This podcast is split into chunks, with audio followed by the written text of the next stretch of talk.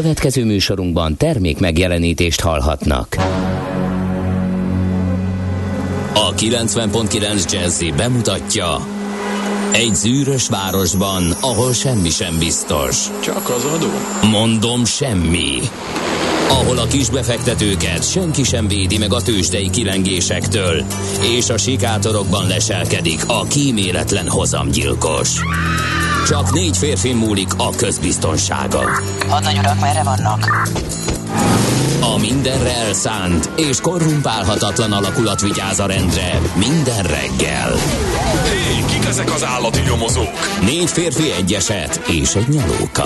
Ács Gábor, Gede Balázs, Kántor Endre és Mihálovics András.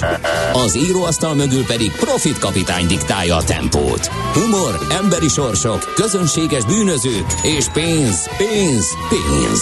Egy különleges ügyosztály, a Gazdasági Muppet Show, minden hétköznap reggel a 90.9 Jazzin. De is figyelj, ne csak a bárányok hallgassanak. De miért? Ha nincs pénzed, azért, ha megvan, akkor pedig azért. Millás reggeli. Szólunk és védünk. Jó reggelt kívánunk mindenkinek. Ez a Millás reggeli szerdán Mihálovics Andrással. Mihálovics Andrással. Ezt megígértem a hallgatóknak, de nem egészen így. Miért csinálod ezt, András?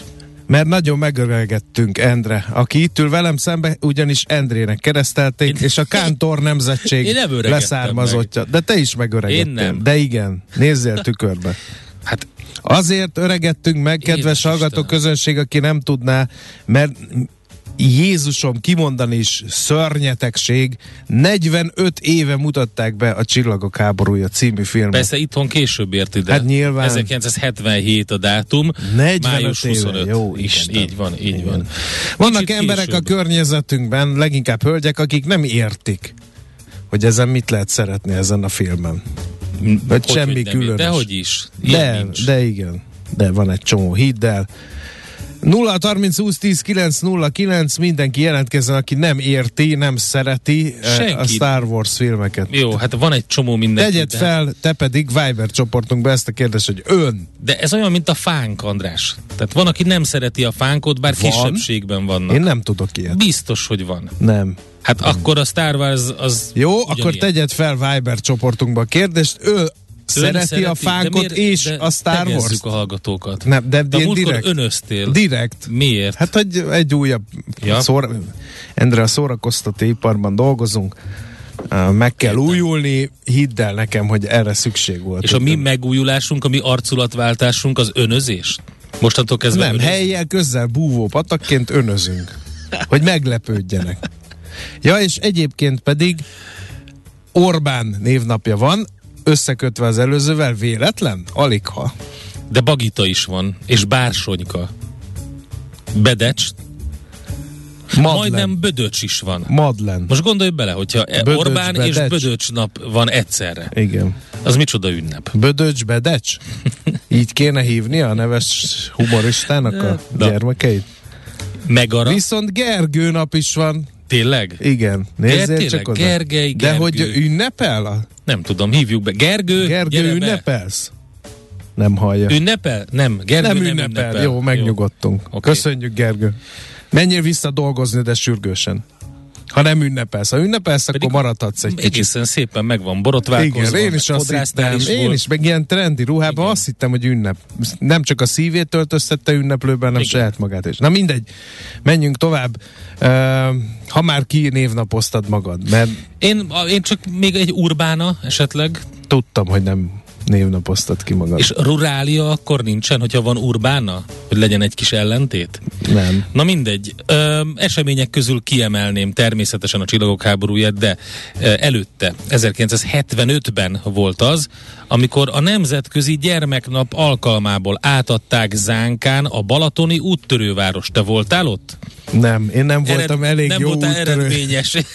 Én sem sikerült. Se jó tanuló, se jó sportoló. Én csak később jutottam el oda, amikor is egy ilyen céges bulit ott szerveztek, hogy ilyen tematikus legyen, És annyira jól sikerült, hogy még a Dévényi Tibi bácsit is meghívták, hogy ő csinálja a DJ-t, úgyhogy egymás után gyorsan 15 unikumot kellett innom, hogy ez valahogy ezt a sokkot kieverjem, de nem sikerült.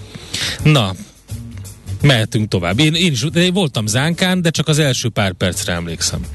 Mehetünk de azt tovább. Mondták Zánkával kapcsolatban, hogy az smafú, az előszobája. Ja, mert mi volt annak az igazi? Az igazi Csilebérc. Csúcs, nem. Ja, hát az nem Csilebérc, Artek.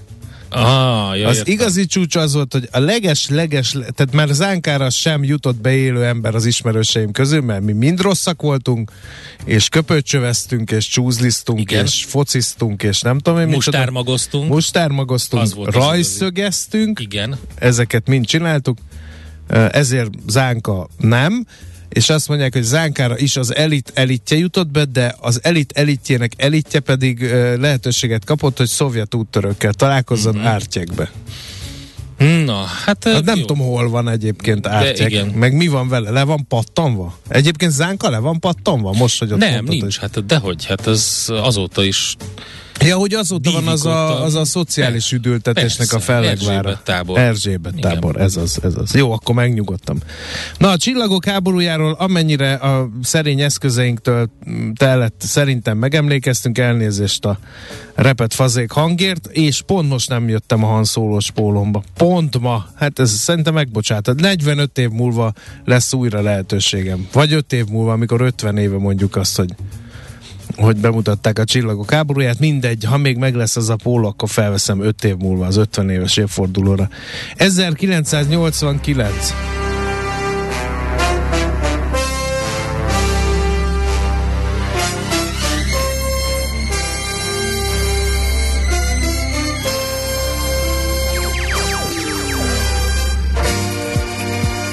Na, mit szólsz hozzá?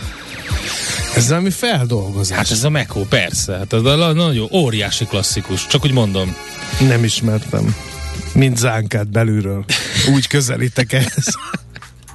Ez a helyzet ez. Na, 89-ben nem ez volt, amit az Endre muzsikált, hanem létszíves, hát akkor... de utána volt rögtön. Most tedd be az egységbe Ford szabad köztársaságokon. Azt nem tudom. Oroszország kovácsolt a Frigy kezdetű kuplét, mert hogy 1989-ben azt játszották, amikor a népképviselők gyűlése a Szovjetunió első és egyben utolsó elnökévé Mihail Gorbacsovot ahhoz nem választ. Azt kéne játszani, hanem azt a kiváló... nem tudom, hogy Neoton vagy Csepregiból külön. Clap your hands for Mihail Gorbacsov. Igen. Azt Mikhailnek énekelték, nem? Szerintem nem. Szerintem Mihailnak. De lehet, hogy tévedek, az idő távlatában ezt már nehéz. 1989. De az lefordíthatatlan volt, vagy magyarul is megjelent? Én az angol verzióra emlékszem. Én is az angol verzióra emlékszem, igen. De 0630 20 10 909, WhatsAppon, Viberen, SMS-ben ezt meg lehet nekünk üzenni. Na, nézzünk híres születésnaposokat. 1879-ben ezen a napon született Dienes Valéria, táncpedagógus, filozófus. Ő volt az első magyar női egyetemi tanár. Aztán Sir Ian McKellen, hát akkor most már nem csak a Star Warsról kell beszélni, véletlen, hanem a Gyűrűk uráról is. Bizony. Véletlen, aligha. 1939-ben született, és Lauryn Hill, Miss Lauryn Hill, 75-ös amerikai énekesnő, rapper, zenész, rekordproducer, filmszínésznő, börtöntöltelék. Mi az a rekordproducer? Hát ugye, hogy ő producer is, tehát kiadó. Hát de nem simán mi a különbség, akkor így kérdezem. Mi a különbség a rekordproducer és a sima producer? Ő lemezkiadó, nem pedig filmes producer. De egyébként volt, megjárta a börtönt is adótartozásai miatt, ebből elég sok problémája volt Miss Lauryn Hillnek, akit egyébként az talán, hát azt hiszem 8 Grammy-je van, de most már Grammy kezd így elveszteni az értékét. Egy csomó kritika érte. Legutóbb neki van 8 belőle, lényeg az, és hogy korának legbefolyásosabb, legnagyobb hatású énekesnői közé választották a teljesítménye miatt. Na de majd küldünk neki egy számot. Igen. És mi van még? Nem tudom. Törölköző nap. András, az is ma van. Képzeld el. Sőt. Miért pont ma? Hát, 0525? Vagy mi? Figyelj. 25? 0,5 vagy mi? Törölköző nap az azért van, mert tisztelgés Douglas Adams emléke előtt minden év május 25-én. De miért? Akkor született? Hát ugye az eredeti felhívás az a nyílt, volt ez a Binary Freedom nyílt forráskódú fórum, és akkor jelent meg, hogy mindenki megemlékezhessen, hogy 2 héttel a halála utáni napon. Tehát ez egy ilyen, ahogy Douglas Adamsben is ugye ez a típusú logika jelenik meg a könyveiben. De egy csomó dátum van. Douglas és kössz a halakat. Február 11, az az év 42. Így napja. Van. Nem ez lett a törölköző nap.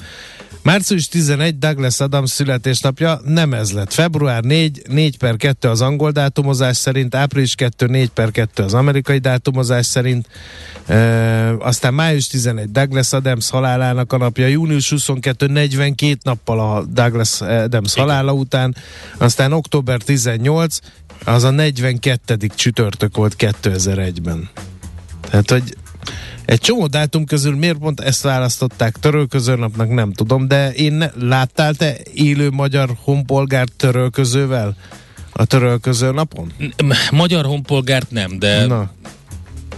Hát ne érzékenyítsed már a magyarokat, megvannak, nálunk Halloween van, vagy nem Halloween van, minden szentek van, nem Halloween. Azt mondja... Akkor nálunk nincs törölközőnap és kész. Nálunk... Home office-ban dolgozó...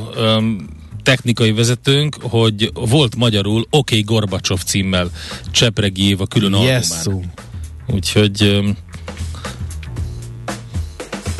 Oké Gorbacsov. Ez így jobban kijött? Magyarul nem tudom. És mi van még ma? Afrika nap. Erről nehogy lekéssünk, minden évben május 25-én Afrika nap is van. Ez egy óriási ünnep egyébként, amit nem csak Afrikában, hanem Afrikán túl is, a diaszporában is ünnepelnek.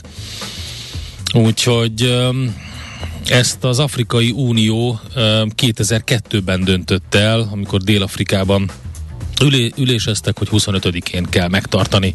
Az Afrikai Szabadság napja volt korábban, vagy Afrikai Felszabadítás napja, most csak Afrika nap. Azóta hívjuk. Sem nem szabad, sem nem... De van egy nap, ami elment, és kész.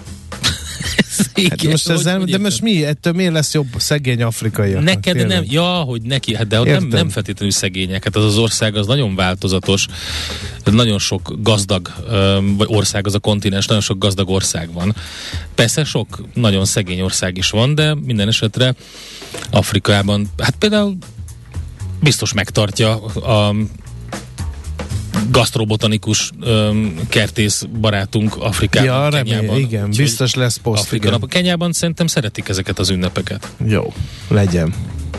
Na, akkor azt megbeszéltük, hogy mindent megbeszéltünk. Akkor folytassuk. Hát akkor most mi lesz? Egy jó zene. A Clap Your Hands? Nem. Formik Internacionálé? Nem. Hát akkor... nem fogod tudni kitalálni. Jó. Nézz is!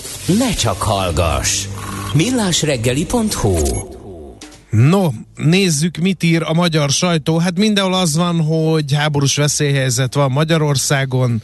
Hát ezt nem csak a magyar sajtó írja, kérlek szépen, a BBC-t hallgattam befele jövet, a Five Live-ot, és még a BBC World Service Newsroom-nak a szemfüles hírszerkesztőjének a szemét is elkapta ez az információ, tehát konkrétan az volt, azt hiszem, a második, hát semmi, hát egy nem kommentár nélkül tették közé, csak hát azért érdekes, ugye, hogy ez történik. A szomszédban zajló háború bizonyítja, hogy felelőtlenség volt Európában a hadsereget és a honvédelmet háttérbe szorítani. A honvédelmi miniszter feladatát fontosabbnak tartja, mint az elmúlt 30 évben bármikor. Épp az orosz-ukrán konfliktus miatt határozott úgy az új kabinet, hogy háborús veszélyhelyzetet hirdet, mert ez biztosítja az azonnali cselekvő képességet és a megfelelő mozgásteret. Ezt mondta a miniszterelnök. Na, Világgazdaság címlapján az is szerepel az információk között, hogy az abroncspiacon, a gumiabroncspiacon mi a helyzet. A megvásárolt személyautókra való abroncsok tekintetében az idei nyári mennyiség megegyezik a tavalyival, pedig a Covid által meghatározott bázis időszakhoz mérten a többség erőteljesebb kilábalást várt, eközben tovább tart a 4 évszakos abroncsok eladási növekedésének trendje, a bővülés üteme 30-40%, ez oda vezethet, hogy a mostani 10% körüli piaci részesedéssel szemben 15-20%-ig húzhat a részarányuk. A téli abroncsok piaca is lendületet vett a beszerzési oldalon, miután turbulencia alakult ki az alapanyag beszerzés és a gyártás terén, és mivel a kereskedők arra számítanak, hogy hiány lesz, aki csak teheti, a rémhírek alatán beraktároz, ami épp az ellenkezője, ez túlkínálathoz vezethet, hiszen a piaci szereplők eleve jobb évre számítottak. Ez az egyik cikk a világgazdaságból, másik: nem csitul az érdeklődés a vitaminpiacon, és berobbant az allergiaszezon. Figyelj csak, Endre, 230 000 doboz vényköteles orsprét vásároltak az allergiások 478 millió forint értékben, és valamivel több mint 431 000 doboz receptköteles antihisztamint. Ezért pedig 413 millió forintnál is többet fizettek, írja a világgazdaság. Hát a g7.hu egy nagyon érdekes cikk. Annyi pénzt öntött az állam a magyar startup ökoszisztémára, hogy az megfulladt ettől. És, hát én azért szeretnék pénzbe fulladni, Endre. Hát lehet, hogy te szeretnél, de úgy alapvetően de ez nagyon nem jó. Ennek az ökoszisztémának. Ugye az a helyzet, hogy a világ legfejlettebb technológiai alapú gazdaságaiban is vannak állami programok a high-tech iparák támogatására, hanem ugye ezek nem a kockázati tőkét, hanem alapvetően kutatásokat, egyetemeket, kutatóhelyeket támogatják, illetve konkrét megrendeléseket adnak magáncégeknek, vagy inkubátorprogramot működtetnek. Minden esetre a legkapitalistább, legnagyobb versennyel bíró kockázati tőke piacán ugye az állam lett a legnagyobb befektető Magyarországon, ami a magának az állam szerepének totális félreértése.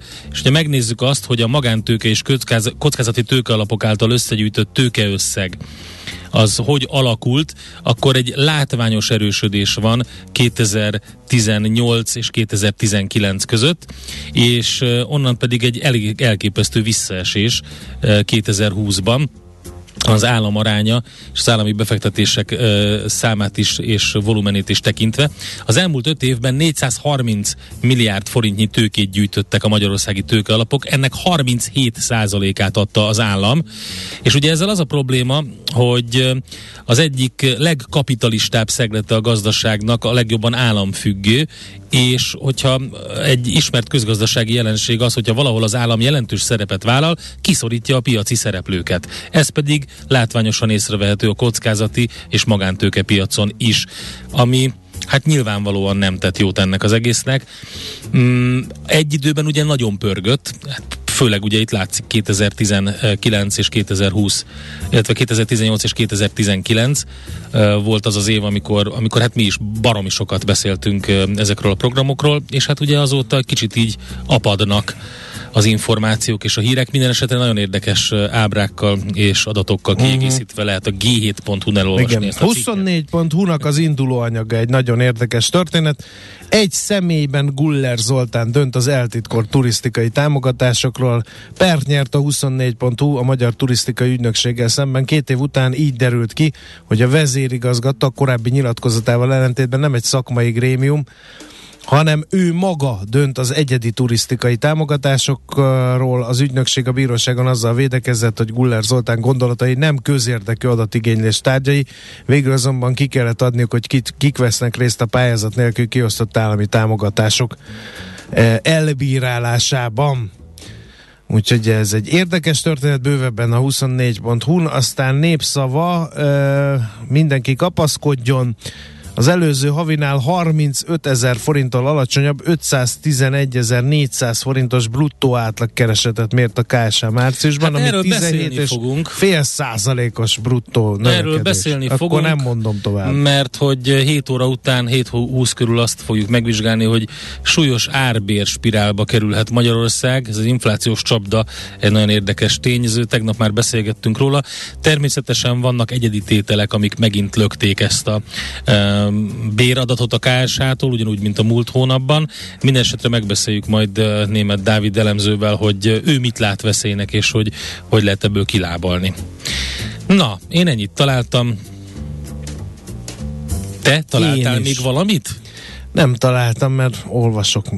Akkor olvassál, addig mi zenélünk egyet, Miss Lauryn Hill előtt süvegelünk egy nagyot. Hol zárt? Hol nyit? Mi a sztori? Mit mutat a csárt? Piacok, árfolyamok, forgalom a világ vezető parkettjein és Budapesten. Tőzsdei helyzetkép következik. A Tőzsdei helyzetkép támogatója a hazai innováció vezető gyógyszeripari vállalata, az alapító születésének 150. évfordulóját ünneplő Richter Gedeon nyerté. Mire lemegy a spot, addigra elmúlnak mert 7 órakor törlik a számokat, lenulláznak. Tényleg? Hát ne azt nézd. A budapesti értéktőzsde 1,1%-os mínuszt hozott össze, tegnap 42.978 pontig esett. A vezető papírok vegyesen teljesítettek, elég nagyot esett a Richter, 3,7% fölötti mínuszt hozott össze, és 7.380 forintról próbálkozik ma. Esett az OTP is 1,6%-ot 10.295 forintig. A MOL viszont erősödött 1%-ot, a Telekom meg majdnem 2-t, az olajpapír 2872, a Telekom 419 forinton fejezte be a napot, és a legnagyobb forgalmú papírok közé becsempésződött a Graphisoft Park, amely 0,8%-ot tudott erősödni. Igen, a Richter húzta le a magyar tőzsdét, az esett óriási nagyot. Nézzük az X-Tend kategóriát, ott mi a dörgés, mert hogy az a tőzsde előszobája, szoktuk figyelni. Hát kérem szépen, a Gloster nagy forgalomban hozott egy kövér nullát, a Nap ugyanilyen nagy forgalomban szintén egy kövér nullát. Érdekes, a pörgés ezúttal az Oxotech és a Polidukt piacán volt, mert az Oxotech 7,8, a Polidukt pedig 8,7%-ot hozott össze értelmezhető és értelmezhető forgalomban, ugyebár. Na, szóval ez volt a lényeg az X-Tend piacon, teljes a nemzetközi. Hát Amerika érdekes esemény volt, mert a Dow tovább tudott emelkedni, viszont a tech papírokat eléggé büntették, és megnőtt ugye a volatilitás. A tegnapi napon beérkezett az újabb eladási hullám, és hogy a tech papíroknak az esését azt mi okozta, hát a Snap gyors jelentése indikálta, amelyben a cég kedvezőtlen gazdasági környezetre hivatkozott, csökkentette az árbevétel, meg a profit előrejelzését, és ez szépen elindította lefele. Mondjuk a Snap az elég durva, mert tehát 40%-ot zuhantak a papírok, és 2020 márciusa óta a legalacsonyabb szintre kerültek, úgyhogy ez beindította a dominót, a Facebook és az Insta tulajdonos Meta Platforms közel 10%-ot esett, a Pinterest 30%-ot zuhant, a YouTube és a Google anyavállalat az Alphabet 8%-ot, de nem maradt ki az egészből a Twitter sem, 5,3%-os mínusszal, meg a Walt Disney sem 4%-kal, és ők ugye azért érdekesek, mert mennyiségben is elég sokat kereskedtek velük, azt hiszem a Twitter volt a második legadott inkább adottabb részvény az amerikai piacon. Úgyhogy így végül 2,3%-os Nasdaq mínusz jött össze, az S&P is majdnem 1%-os mínuszban zárt, éppen pozitív tartományban tudott zárni a Dow Jones. A negatív hangulat az így átragadt Európára is, London is, Frankfurt is mínuszban zárt, Japán jelen pillanatban mínuszban van, a hongkongi értéktőzsde mutatója 0,6%-os pluszban, és a sánghái tőzsde mutató is 0,6%-os pluszban, de a Nikkei az majdnem 1%-os mínuszban tartózkodik. Hol zárt? Hol nyit? Mi a sztori? Mit mutat a csárt? Piacok, árfolyamok, forgalom a világ vezető parkettjein és Budapesten. A tőzsdei helyzetkép támogatója a hazai innováció vezető gyógyszeripari vállalata, az alapító születésének 150. évfordulóját ünneplő Richter Gedeon nyerté. Hát figyelj, nincsen nap Géza hajkúja nélkül, párás hajnalban sánta galambot láttam. Nem is figyelt rám. Ezzel indul a nap. Köszönjük, aztán Star Wars fogyasztásom mértéktelen, a fánk csak mértékkel, írja a hallgató. Aztán eső utáni friss jó reggelt kartások, a tegnapokhoz képest kellemes út és forgalmi viszonyok Gödről Pestre, a Szerencs utcai lámpa egyváltással, 22 perc volt a menetidő Zuglóba D-kartásnak, de ez 6 óra magasságában volt, azóta árnyalódott ez a helyzet. Azt mondja, hogy elhárult a beázás, amúgy meg egészen vállalható a Klinikák körút néni, aki primadonna is volt szakaszon, csak sárga autósok számára mondanám, hogy kicsit sem vicces centizni, amikor még kettő sávod is vala mellette az ember fiának, írja a Lőpapa. Hát gondolom a taxisok kifejezik ellenérzéseiket a kerékpárosokkal szemben. Volatilis csütörtököt le a TSLA-val a következő Fibonacci szintig, írja Speki. Jó, hát legyen, hát ha ezt akarod, akkor legyen ez. Időszerű lenne lejátszanotok a Pazzo Imperial Regit. Igen, lehet, hogy időszerű lenne, csak az nincs meg. De egyébként igen, teljesen jó.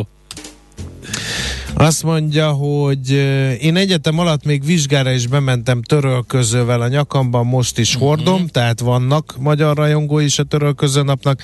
Helyes. A Star Wars zenét Kenny G nem dolgozta fel, az azért kemény lenne, írja Zsolt hallgató. Azt nem, Kenny G nem dolgozta fel szerintem, bár, most ezt lehet, hogy tévedek, mert Kenny G elég sok mindent feldolgozott, és lehet, hogy volt olyan, amikor mondjuk egy bulin zenélt, és akkor... De Don Ellis például feldolgozta. Ugye a Mekó az jobb volt, valljuk be. Még nem ismertem fel, hagyjad még egy kicsit. Jó, most már felismertem.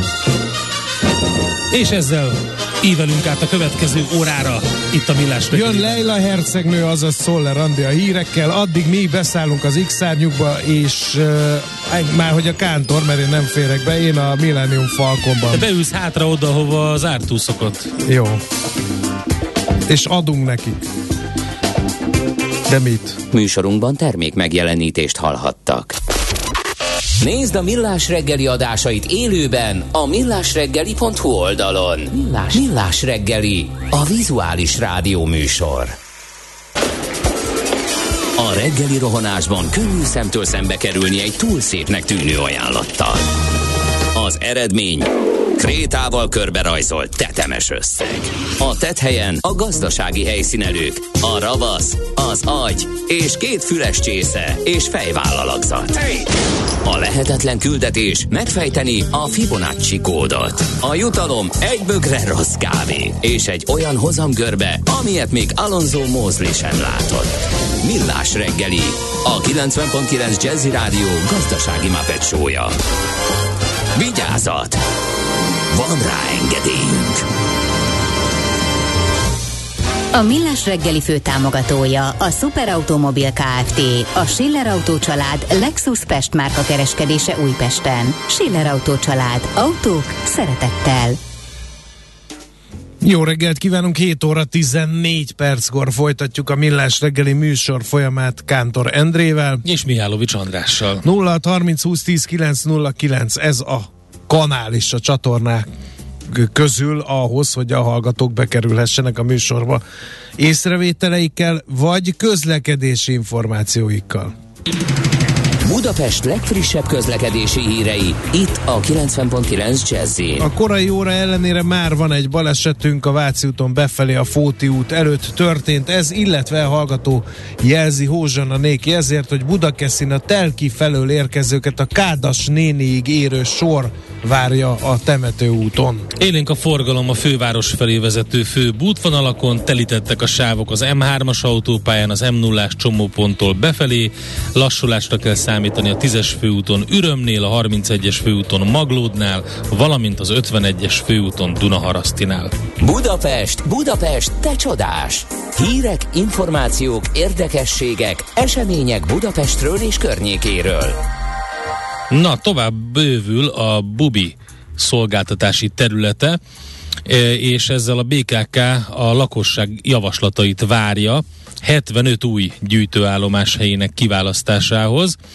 Úgyhogy van egy térkép, ahol lehet jelezni a Bubi használók számára, hogy a főváros mely területein használnák legszívesebben a közbringa szolgáltatást, és van egy kérdőív, amin keresztül pedig az ügyfelek közlekedési szokásait szeretné megismerni a BKK. Érdemes rákeresni a BKK oldalán erre a kérdőívre, meg erre a térképre, és akkor ott meg lehet beírni azt mondjuk, hogy MOL Bubi BKK, és akkor ott meg lehet találni ezt a két linket. Minden esetre ezzel a kettő... De milyen kérdések vannak? Hát nem tudom. Nem tudsz ráúszni? De rá tudok úszni. Hol legyenek új MOL Bubi gyűjtőállomások a fővárosban? Azt írja a BKK, hogy bővítjük a szolgáltatási területet, és az én véleményem is számít. Azt mondják, hogy a közbrinkarendszerek olyan városi területen működnek hatékonyan, ahol sok utazás történik, a nap 24 órájában több irányban történnek utazások, nem csak reggel és este, jó kerékpárral közlekedni, és jelentős, legfeljebb 1-2 kilométeres kerékpározással könnyen megközelíthető közösségi közlekedési átszállópontok is vannak. Szóval az a helyzet, hogy egy térképes kérdőíven lehet jelölni, hogy melyik tervezett területen használnánk legszívesebben a MOL Bubi közbringa szolgáltatást. És be vannak jelölve ezek a területek. Azt mondja, hogy első, második, 12. kerület Szélt Kálmán tér környezete, harmadik kerület Óbuda, 9. kerület középső, tehát be kell jelölni ezeket, és akkor szépen lassan kialakul egy ilyen kialakul egy stratégia, ami alapján bővíteni fognak. Melyik közlekedési módot használod a leggyakrabban? Teszi fel a kérdést a BKK, és akkor ott is lehet szépen, illetve ja, hogy milyen mikromobilitási eszközöket használunk, milyen gyakran közlekedünk MOL Bubival, és milyen célból. És akkor ezt be lehet küldeni. Úgyhogy ezt érdemes itt nézegetni, és egy ilyen társadalmi egyeztetés oldalon van ez. Június 2-áig, tehát már nem olyan sokáig lehet a BKK honlapon a társadalmi egyeztetés oldalon megtenni ezeket a válaszokat, illetve bejelölni a térképen. Nekünk a Gellért-hegy a Himalája. A Millás reggeli fővárossal és környékével foglalkozó rovata hangzott el. Az önkritika az út felfelé. Millás reggeli. Hát árbér spirálról beszélgetünk, illetve, hogy ebbe kerülhet egy elég súlyos árbér spirálba Magyarország, mégpedig Németh Dáviddal, a KNH Bank vezető makrogazdasági elemzőjével. Szevasz, jó reggelt!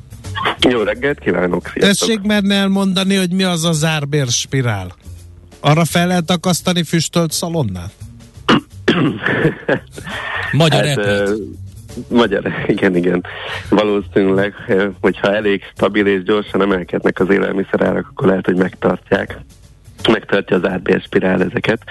De ugye az arról szól, hogy folyamatosan megy föl az infláció, de akkor az emberek szeretnének többet keresni, hiszen ez nem esik senkinek jól, hogyha bemegy a boltba, azt egyre kevesebb dolgot tud megvásárolni, ezért oda megy a munkáltatójához, akár hogyha van egy szakszervezete, akkor a szakszervezeten keresztül állnak össze, és mennek oda a munkáltatókhoz, és megpróbálnak kiharcolni maguknak nagyobb bért, hogy legalább az inflációval kövesse a béremelés az árak emelkedését, és hát a sikeresek akkor akár még többel is emelhetik, viszont mit dönt akkor a munkáltató, hogyha egyre drágábban tud termelni, akkor ezt megpróbálja utána beleépíteni a termékeibe, szolgáltatásaiba, ami megint inflációt generál. Szóval megint megyünk oda, hogy akkor szeretnénk többet keresni, hiszen minden drágább lett, és hát még továbbra is szeretnénk megtartani az életszínvonalunkat, és akkor ez tud kialakulni egy árbérspirálba, amikor minden egyre drágább, de valójában nem feltétlenül emelkedik a nettó rákeresetünk, csak egyre drágábban élünk, és elértéktelenedik a pénzünk. Most Magyarországon ez a helyzet fenyeget ezek szerint? Mert hogy az áremelkedést mindenki látja, de azt írja a hallgató, én attól tartok, csak árspirál lesz, mert a bérem marad ott, ahol van. Hát attól függ, ki milyen szektorban dolgozik, mert azért egy Sok esetben hiány van egyes területeken, szakmában, szakképzett emberekben, vagy nem, lehet, hogy pont olyan, ahol nem is kell nagyon magas szakképzettség, egyszerűen kevesen akarják azt a munkát csinálni. De például, hogyha körbenézünk Európában, akkor volt egy olyan tendencia sokáig, hogy a bevándorlók, akik alacsonyabb jövedelmi környezetből érkeztek, ők kezdték el vállalni az egyre kevésbé élvezetes munkákat, hogy így fogalmazunk.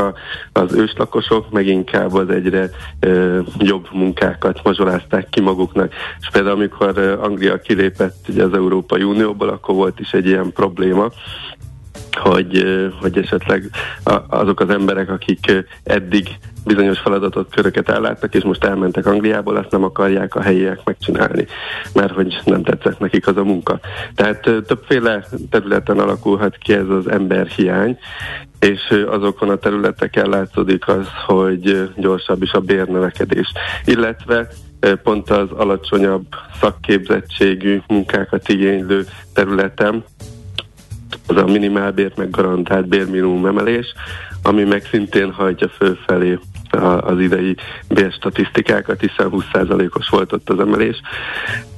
Úgyhogy egyrészt ezt meg kell szűrni, tehát az a kérdés, hogy mi ebből még mindig, ami statisztikai hatás, tehát amiatt, hogy ezeket a béreket meg kellett emelni, és akár fehéredett emiatt a szektor, emiatt most nagyobb a bérnövekedés, illetve mi az, ami pedig ténylegesen a szűkös erőforrásokból eredően, tehát a túlkeresletes piacból eredően egyre gyorsuló bérdinamikát hoz.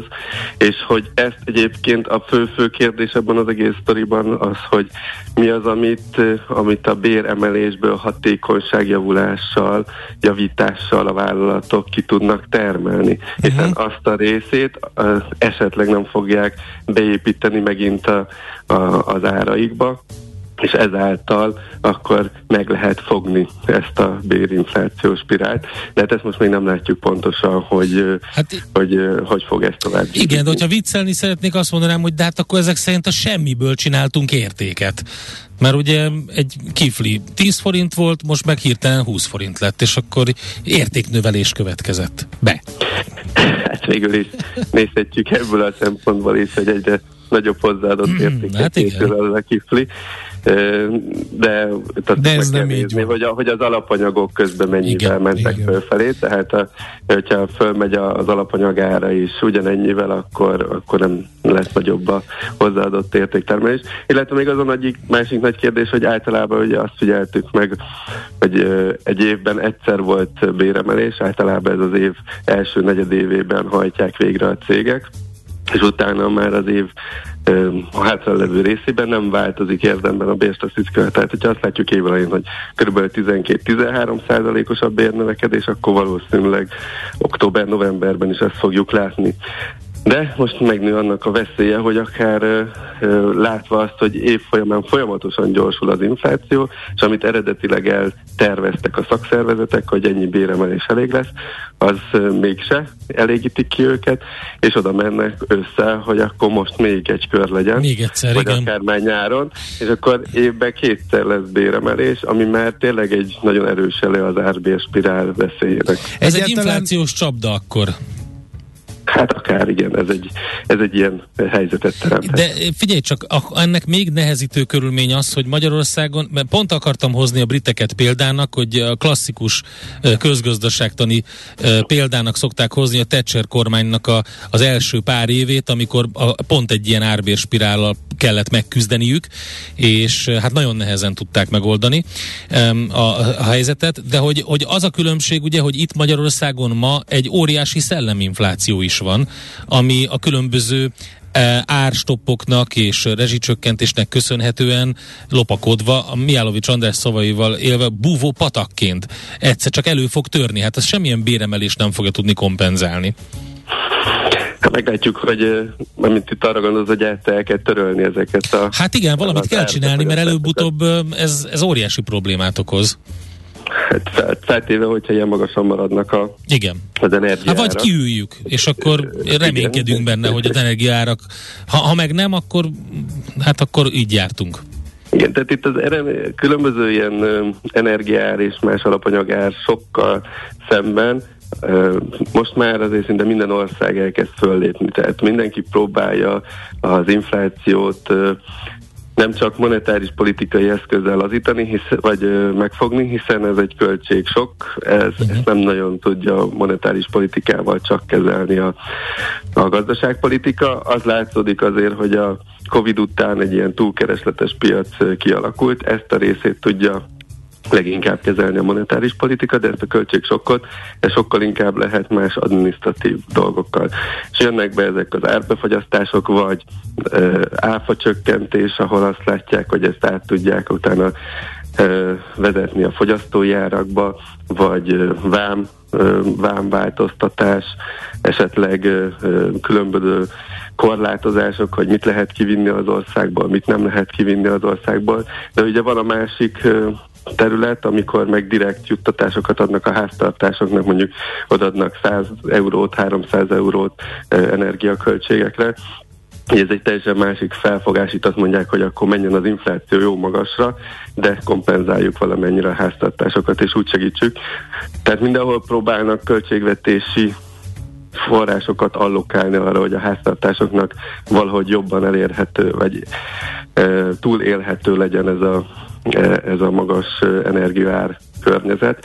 Itt az a kérdés, hogy ez jobban látszik az inflációban, vagy kevésbé jobban, de igen, valóban, hogyha ez sokáig fenntart, akkor nálunk még föl fog pörögni az infláció, vagy nem tud érdemben csökkenni, mert ugye folyamatosan fönn kell tartani ezeket a korlátozásokat az árakban, ami hosszú távon valóban nem fenntartható, vagy el kell kezdeni elvenni a gazdaságból pénzt, és átcsoportosítani az újraelosztó szerepen keresztül, azt mondjuk, hogy oké, akkor nem adunk beruházásra pénzt, hanem inkább adjuk a háztartásoknak azért, hogy az energia költségeik például ne nőjenek, csak akkor meg beruházás nem lesz, ami meg azért nem jó, mert akkor nem fejlődik úgy a gazdaság, ugye akkor ott a hatékonyság javulás. Hát jó, de most éppen nem tudom, hogy végigrágtad-e magad az MNB-nek a különböző 144 pontján, amiben javaslatokat tesz, de úgy, hogy is mondjam, tehát itt azért ilyen megszorító intézkedés jellegű sztori körvonalazódik valamilyen területeken. Itt már Katát is besgetik, és a többi, és a többi. Tehát, hogy is mondjam, nem az osztozkodás, hanem az inkább a költségvetésnek a kikalapálása történik. Hát erre szükség lesz, hiszen sajnos itt a választások előtt nagyon bőkezű volt a költségvetés, és elég nagy hiányt halmozott föl egy olyan időszakban, amikor éppen azért elég jó pörgött a gazdaság, úgyhogy most szükségesen jönnie kell egy kiigazításnak, vagy eljutunk abba a pontba, ahol voltunk 2008-9-et követően, amikor marha nagy volt a hiányunk, és senki nem akart magyar állampapírt vásárolni, mert féltek a magyar költségvetés fenntarthatóságától, és akkor mehettünk az IMF-hez, meg az EU-hoz különböző pénzekért. Úgyhogy mindenképpen ki kell igazítani a költségvetést. Hát az EU-hoz most nem olyan jó menni, mert ott így mindenféle, nekünk akkor kell csinálni egy pár dolgot, hogy az működjön. Hát próbálunk azért menni oda. Ja, értem. Azért az a sok-sok pénz, egy nagyságrendileg ezért 30 milliárd euró minimum kockán forog, és akkor még arról nem beszéltünk, hogy be is van ragadva egy 6-7 milliárd euró az előző uniós költségvetésbe, amit már kiosztott a kormány, de ugye nem hívhattunk le. Plusz még ez a energia átállásra is elméletileg kaphatnánk pénzt, hogyha van egy megállapodás, úgyhogy azért elég sok pénz forog kockán, valószínűsíthetem azért, hogy valamit azért hajlandóak vagyunk letenni az asztalra, hogy ebből pénzt kapjunk, ez nagyban segíteni az ország finanszírozását is, illetve a költségvetési kiigazításban is kisebb megszorításra lenne szükség az állam részéről. De mindenképpen tehát az, hogy a költségvetést ki kell igazítani, az nem kérdés. Itt az a kérdés, hogy melyik csoportja a gazdaságnak fogja nagyobb részben viselni ennek a terheit, vagy kitől vesznek el több forrást, ugye ez a két lehetőség van. Hát jó, oké, hát akkor kicsit aggódva figyeljük ezt az árbérspirál alakulását, meg azt, hogy egyáltalán mit lehet tenni ennek érdekében. Akkor, ha jól veszem ki a szavaidból, az évközi béremelés azért az nem segítene. Hát az nagyon nem segíteni, illetve majd... De gyerekek, egy dolgot elfelejtünk ám, a munkaerőhiány van. Tehát ahol munkaerőhiány van, ott nincs választás, ott muszáj emelni, mert különben el fognak menni az emberek. És akkor még nagyobb bajba kerül a vállalkozás. Hát így van, ez a nehézsége, hogy Magyarországon fogy a népesség nagyon erőteljesen, és ez emiatt van többek között egy munkaerőhiány. Itt egy pozitív oldala van a történetnek, hogy az elmúlt években ez a munkaerőkölcsönző iparág, ez nagyon gyorsan fejlődött, és hát elképzelhető, hogy azért a következő egy-két évben is rengeteg külföldi munkaerőt lehet behozni Magyarországra, és ez valamelyest enyhítheti ezt a nagy munkaerőhiányt. Hát persze ez egy sokkal bonyolultabb rendszer, mint amikor itt volt rengeteg munkaerő Magyarországon, akit hamar be lehetett vonni a munkaerőpiacra. Ez a másik, ez egy sokkal hosszabb folyamat, hogy munkavállalói engedélyt adjanak, stb., hogy a kultúrát itt egy picit átadják nekik. Úgyhogy ez egy sokkal nehezebb folyamat, de azért ez egy lehetőség Magyarország számára, hogy némiképpen nyitsa. Illetve majd nagy kérdés lesz a kormány részéről, hogy az ősz folyamán hogy fog beleállni a jövő évi minimálbér és garantált bérminimum emelésbe, hogy ő próbálja ezzel egy kicsit hűteni ezt a bérinflációs spirált, vagy nem szól bele és hagyja, hogy a szakszervezetek, illetve a munkáltatók ezt boxolják egymással. Oké, jó, rendben. Dávid, köszönjük szépen. Elég bonyolult történet, és rengeteg szálon kapcsolódik egymáshoz, de hát ilyen a makro környezet, úgyhogy köszönjük szépen a gyors talpalót. Árbérspirál ügyben. Köszönjük szépen, szervusz, jó munkát! Németh Dáviddal beszélgettünk, a KNH Bank vezető makrogazdasági elemzőjével az árbérspirál, inflációs csapda, költségvetési kiigazítás témakörökben. Kicsi, közepes, de semmi esetre sem nagy. Nem a méret a lényeg, hanem a vállalkozó szellem. A Millás reggeli KKV hírei következnek. Meglepetések jöttek, kérem szépen, az e-kiskereskedelemben. Pozitív vagy negatív? Pozitív. A megrendelések száma csúcson, 2021-es adatokat mondunk, mégpedig a Reacti Digital friss elemzéséből. Megrendelések száma csúcson, az átlagos kosárérték és a személyes átvétel aránya csökkent, miközben hódítanak az online piacterek. Összességében 22%-os forgalomnövekedés volt a hazai e-kiskereskedelem teljesítményében. Úgyhogy... Hű, apám! Igen. Itt. 2021-ben nettó 1.275 millió forintot költöttünk el a online vásárlásra, az 22%-os növekedés 2020-hoz képest, ami azért szép, mert hogy 2020-ban ugye kiugró volt a teljesítmény, igen, főleg a pandémia miatt. Szépen ugye, növekedett. 2019-ben 781, 2020-ban, tehát 781 millió, 2020-ban már 1 milliárd 46 millió, és innen jött még ez a 22%-os növekedés 2021-re. Mik voltak a legnagyobb forgalmú termékek? Ruházat és kiegészítők, az vitte a prímet a 2021-ben, aztán számítástechnikai eszközök, alkatrészek, a ezüstérmes, és utána lakberendezés, lakásfelszerelés. A szórakoztató elektronika, amivel ugye indult az egész elkereskedelem Magyarországon, csak a 4. helyen jött, és a wellness egészség. Az biztos, igen, hogy az egészség és a wellness az belépett, ugye különböző gyógykészítmények, maszkok, gyógyszerek, igen, stb. Belépett az 5. helyre. Szóval nagyon érdekes a kutatás. Minden esetre... Tudod, mit mutat ez? Az, hogy már nem, tehát nem ilyen nagy bevásárlásra használjuk, ilyen élményszerűen, meg havonta, ha kell valami, hanem ilyen napi szinten a ruházat és kiegészítők mindenképpen erre utal, meg arra, hogy az élelmiszer és ital tör előre nagyon-nagyon részben. Hát igen, ez egyébként pont ez az, hogy a pandémia alatt ugye rengeteg kiskereskedő beindította a házhozszállítást, a bevásárlásra, a napi bevásárlásra is, úgyhogy ez biztos, hogy előrébb fog törni, és egyébként pozitívak a várakozások, de ezt csak dióhéjban mondtuk el, mert a következő beszélgetésünket Szaniter Áronnal, a Vatera ügyvezetőivel folytatjuk majd, hogy mik azok a dolgok, amiket a legkönnyebben el lehet adni a Vaterán, és hát nyilván megkérdezzük majd erről a kutatásról is, hogy ők mennyire pozitívan néznek a jövő évre, jövő pár évre, és hogy általában milyen termékek a legkelendőbbek, ez jön most. De mivel Afrika nap van, kitúrtam neked a táskám, zenetáskám, zeneszatyrom mélyéről ezt a felvételt. Nem az eredeti. KFT? Nem az eredeti, nem a KFT. Szavannák, fekete nem a KFT, de rögtön fel fogjátok ismerni és dúdolni. Veszel-e? Eladod-e? Kanapéról-e? Irodából-e? Mobilról-e? Laptopról-e? Kényelmesen, biztonságosan, rengeteg ajánlat közül válogatva, időspórolva, ugye-e, hogy jó? Mert ott van a mágikus E. E-Business. A Millás reggeli elkereskedelmi rovata, ahol mindenki számára kiderül, hogy online miért jó üzletelni. És először is, nem, igen, még először is egy helyreigazítás, nem 1 milliárd 275 millió a kiskereskedelmi forgalom, el vagyunk tévedve, nagyon szépen köszönjük azoknak, akik ezt jelezték, 1275 milliárd forint. Bocsánat, elnézést.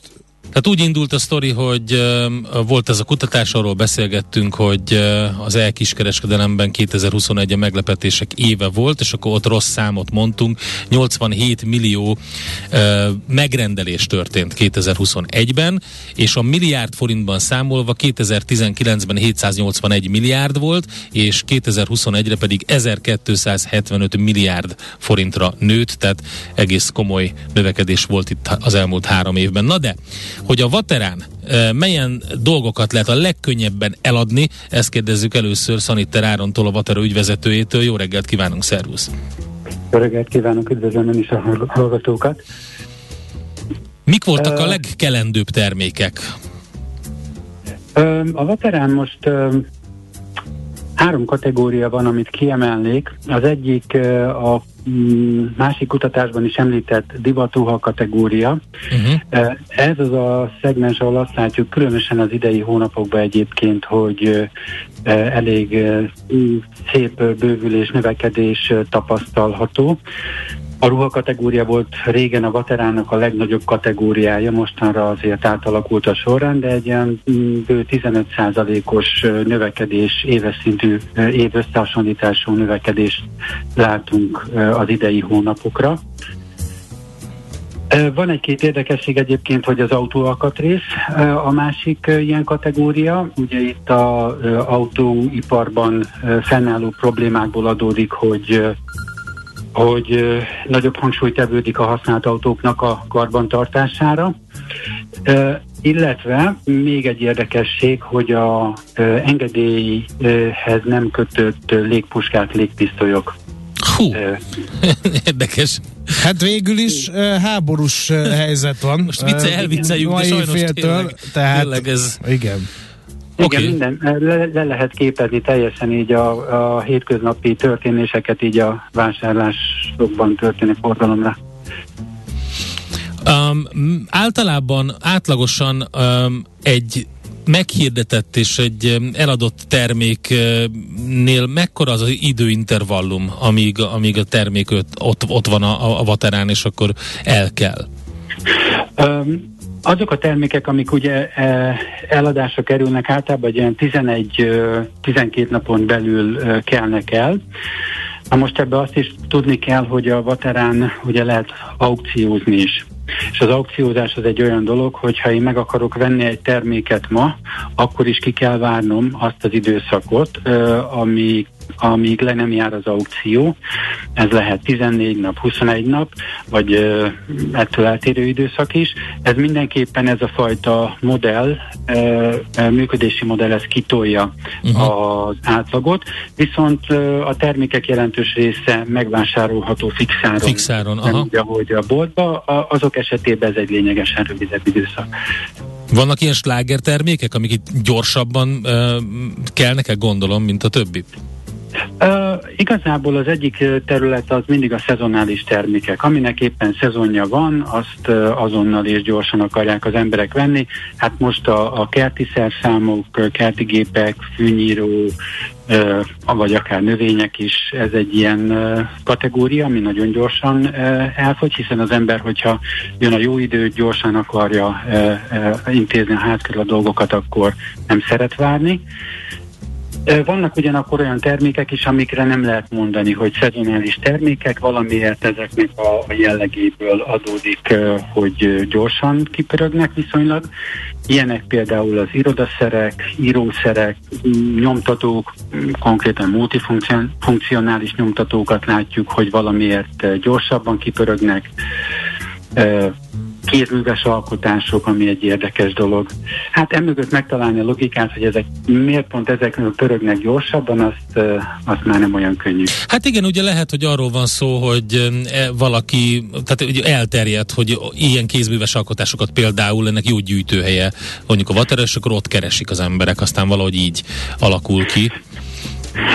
Igen, ugyanakkor azt is lehet látni, hogy van az a termékkör, amire az jellemző, hogy nem olyan gyorsan forog ki, és ez nem is feltétlenül probléma. Például, hogyha az ember bemegy egy antikváriumba, akkor persze vannak olyan könyvritkaságok, amikre előjegyzések vannak, és azok gyorsan kipörögnek, de nagyon sok könyv, antikvári jellegű könyv, az ott elfekszik hosszabb ideig, és ez nem jelent problémát. Most a Vaterán a gyűjtemény kategória az, ami nagyon erős, ebbe tartozik például tipikusan az ilyen régi könyv is. A gyűjtemény és antik kategória teszik ki a Vatera forgalmának a 40%-át. Ez elég maga. Uh-huh. Igen, tehát a divatruha kategóriát ezt az évek alatt megelőzte. Itt egyébként van olyan a kategória, most kicsit ilyen szakszavakat mondok, mint a numizmatika, militária, tehát ilyen régi pénzek és ilyen hadászati gyűjtői darabok. Ez 2 év alatt ez a szegmens vagy kategória 50%-ot tudott növekedni, tehát ebbe erős a Vatera igazán. Mennyire lettek a vásárlók kényelmesebbek? Ugye itt pont azt mondtuk a Riekti kutatás kapcsán, hogy sok kiskereskedő a napi bevásárlást megkönnyítendő elindította a házhoz szállítást.